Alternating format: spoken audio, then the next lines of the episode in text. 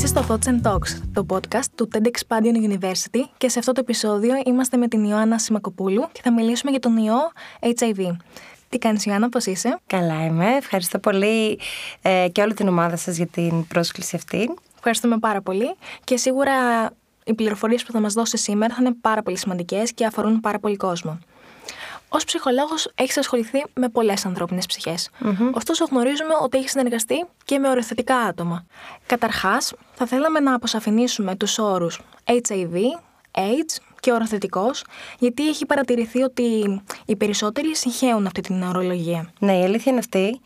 Ε, και χαίρομαι που μου κάνεις αυτή την, ε, την πάσα τέλος πάντων να διευκρινίσουμε κάποια πράγματα.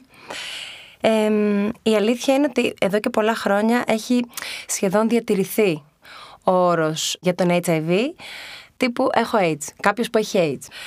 Αυτό η αλήθεια είναι ότι έχει αλλάξει, δεν ισχύει πια αυτός ο όρος. Ε, HIV ε, καταρχήν είναι ο ιός, ο ιός της ε, ανθρώπινης ανεπάρκειας, οπότε είναι το σωματίδιο το οποίο μπαίνει στο, στον οργανισμό ε, και προκαλεί την νόσο.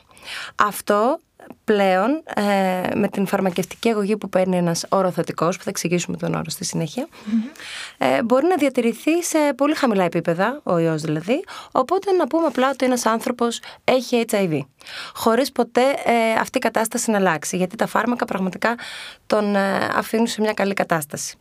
Οπότε ο άνθρωπος που ζει με τον ιό του HIV καλείται οροθετικός, λέγεται οροθετικός. Τώρα το AIDS είναι ένα στάδιο. Είναι ένα στάδιο του οργανισμού ε, που μπορεί να φτάσει ένας οροθετικός εάν και εφόσον είτε δεν παίρνει την αγωγή, είτε δεν πάει καλά κάτι με την αγωγή τέλος πάντων και ο ιός ε, ε, φτάσει στο σημείο που καταστρέψει ή αποδυναμώσει πολύ το ανασωπητικό του σύστημα και έτσι αυτός ο άνθρωπος μπορεί και να προσβληθεί από άλλες ασθένειες και να νοσήσει και να φτάσει μέχρι και το θάνατο. Οπότε το AIDS είναι ένα στάδιο που πια ε, εκτός ότι δεν φτάνουν οι άνθρωποι που παίρνουν την αγωγή, συμμορφώνονται και όλα πάνε καλά, ε, σίγουρα είναι διαφοροποιείται πλέον από τον HIV. Δεν λέμε πια ότι ο άνθρωπος έχει AIDS, γιατί είναι σαν να λέμε ότι είναι στο τελευταίο στάδιο ε, και είναι κοντά σε κάτι που μπορεί να φέρει και το θάνατο. Όχι, καμία σχέση. Οπότε χρησιμοποιούμε τους όρους οροθετικός για τον άνθρωπο που ζει με τον ιό HIV. Τι ήταν αυτό που σε παρεκκίνησε να εστιάσεις σε άτομα με HIV? Η αλήθεια είναι ότι ξεκίνησα την εργασία μου ε, στο Κέντρο Ζωής, που είναι μια μη κυβερνητική οργάνωση που στηρίζει ανθρώπους που ζουν με HIV πάρα πολλά χρόνια τώρα, 30 χρόνια σχεδόν. Ε, και η πρώτη μου θέση εκεί ήταν να ενημερώνω παιδιά σχολείων σε σχέση με τον HIV. Αυτό η αλήθεια είναι ότι με παρακίνησε περισσότερο. Δηλαδή, μου άρεσε η ιδέα ότι θα μπω στα σχολεία να μιλήσω σε νέο κόσμο πολύ νέο κόσμο, νεαρό κόσμο, έτσι, ε, για πράγματα που αφορούν τη σεξουαλική υγεία, μέσω του HIV δηλαδή, όχι μόνο για τον ιό, αλλά και για θέματα που αφορούν τόσο, τόσο πολύ τους νέους. Οπότε αυτό στην αρχή αποτέλεσε έτσι για μένα κινητήριος ε, δύναμη. Και στη συνέχεια ανέλαβα τη θέση ψυχολόγου, οπότε το είδα και από μια άλλη σκοπιά όλο αυτό. Και συνδέθηκα δηλαδή στη συνέχεια με τους ανθρώπους που ζουν με τον ιό. Οπότε εκεί, από αυτή τη θέση, σίγουρα μπορώ να πω ότι βρήκα πολλά κομμάτια που με αφορούν στο τώρα.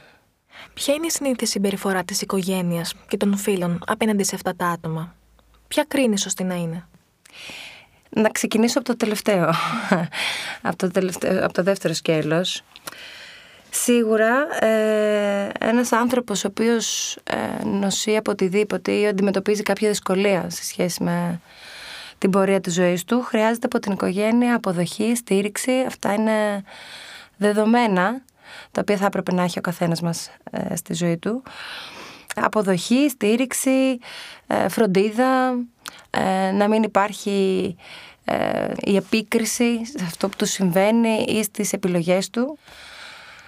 τώρα αυτό που βλέπω μέσα από τη δουλειά μου είναι ότι παρόλο που διανύουμε το 20ο έτος ας πούμε της πορείας αυτής της νόσου στην ανθρωπότητα τα πράγματα έχουν καλυτερέψει όπως είπα και πριν σίγουρα αλλά δεν έχουμε φτάσει στο σημείο να γνωρίζουν οι άνθρωποι, να γνωρίζουν οι οικογένειες τι σημαίνει HIV, πώς μπορώ να στηρίξω τον άνθρωπό μου αν το έχει. Αρκετοί άνθρωποι δηλαδή αντιμετωπίζουν ε, τη διάκριση, την απομόνωση και δεν έχουν τη στήριξη που χρειάζονται. Αλήθεια είναι αυτό. Αλλά οδεύουμε προς το καλύτερο. Δεν είναι τα πράγματα όπως παλιά. Στην Ελλάδα λοιπόν του 2020, πόσο ταμπού εξακολουθεί να είναι ο HIV και πώς επηρεάζει αυτό τη ζωή των ανθρώπων που διαγνώσκονται; Ο HIV αποτελεί ταμπού γιατί ε, συνδέεται και με την επιλογή της σεξουαλικής ταυτότητας ενός ανθρώπου ή με την επιλογή της σεξουαλικής προτίμησης, της σεξουαλικής ζωής, να το πω έτσι, μια ομπρέλα γενικότερη. Οπότε ναι, σαφώς αποτελεί ακόμα ταμπού. Πάντα θα βάζω τα αστεράκια ότι πάμε πολύ καλύτερα από το παρελθόν, έτσι, σε σχέση με το παρελθόν. αλλά ναι, ακόμα οι άνθρωποι δυσκολεύονται να αποδεχθούν τον ιό, όχι τόσο λόγω της επικινδυνότητάς τους σε εισαγωγικά, όσο γιατί σημαίνει κάτι σε σχέση με το τι κάνει αυτό το άτομο στη σεξουαλική του ζωή. Οπότε, ναι, θέλει δουλειά σε, με ένα μεγαλύτερο βάθος, στην αποδοχή δηλαδή του ατόμου έτσι όπως είναι και των επιλογών του, για να μπορέσουμε να αποτινάξουμε και άλλο αυτή την, αυτό το ταμπού από πάνω μας, τέλος πάντων. Με την πρόοδο της ιατρικής και τη σωστή αγωγή, πόσο σε εισαγωγικά φυσιολογική μπορεί να γίνει η ζωή αυτών των ανθρώπων; Πολύ. Ο όρος φυσιολογικός σε σχέση με την ασθένεια κατά τη γνώμη μου χρειάζεται να διευρυνθεί. Γιατί ένα άτομο το οποίο παίρνει μια αγωγή ε, για κάτι που έχει, είναι ένα άτομο το οποίο έχει μια φυσιολογική ζωή. Δηλαδή, παίρνουμε αγωγή για πολλά, για πολλά πράγματα στη ζωή μας. Παίρνουμε φάρμακα, έτσι. Ε, είτε μια αγωγή που κρατάει λίγο καιρό, ένας πονόδοντος, ένα κάτι, είτε μια ασθένεια όπως είναι το άσθμα, έτσι, ή ο διαβήτης που μπορεί να παίρνουμε αγωγή για πάντα. Ένα ορθωτικό άτομο αυτή τη στιγμή, όταν παίρνει την αγωγή του καθημερινά, γιατί είναι μια καθημερινή αγωγή όντως, ε, η υγεία του μπορεί να διατηρηθεί σε πολύ καλά επίπεδα και να μην επηρεάζει δηλαδή την καθημερινότητά του. Ποια είναι η πιο συχνή αγωνία και ανησυχία των ανθρώπων με HIV? Αυτό που ανέφερες και πριν, το ταμπού, η αποδοχή από τους συνανθρώπους, αν θα μπορέσουν να μιλήσουν γι' αυτό σε κάποιον χωρίς να πανικοβληθεί ο άλλος, ας πούμε, αν θα μπορέσουν να κάνουν μια σχέση ε, και να τους αποδεχτεί το, ο σύντροφος ή η σύντροφος. Η αποδοχή από τους γιατρούς, αν θα βρει το άτομο ε, ιατρική περίθαλψη για ό,τι του συμβεί. Γιατί εντάξει, ακόμα και στα νοσοκομεία μπορεί να υπάρχει άχνη ακόμα και εκεί. Δηλαδή, πράγματα τα οποία εμείς θεωρούμε αυτονόητα, ένα οροθετικό άτομο χρειάζεται να τα διαπραγματευτεί. Και επίσης ε, και αυτό το κομμάτι της καθημερινής αγωγής και αυτό αγχώνει τους ανθρώπους. Πώς θα παίρνω ένα φάρμακο κάθε μέρα; Ε, για πάντα. Εντάξει, βέβαια, όλα αυτά δουλεύονται με μεγάλη επιτυχία γιατί πραγματικά το άτομο δεν αντιμετωπίζει πια το φόβο του θανάτου και η κοινωνία μας έχει αρχίσει και χωράει περισσότερο τον όρο οροθετικότητα, ας πούμε. Σωστά. Άραγε υπάρχει σωστή στιγμή για να πεις στον ερωτικό σου σύντροφο ότι είσαι οροθετικός; Είναι πολύ υποκειμενικό αυτό.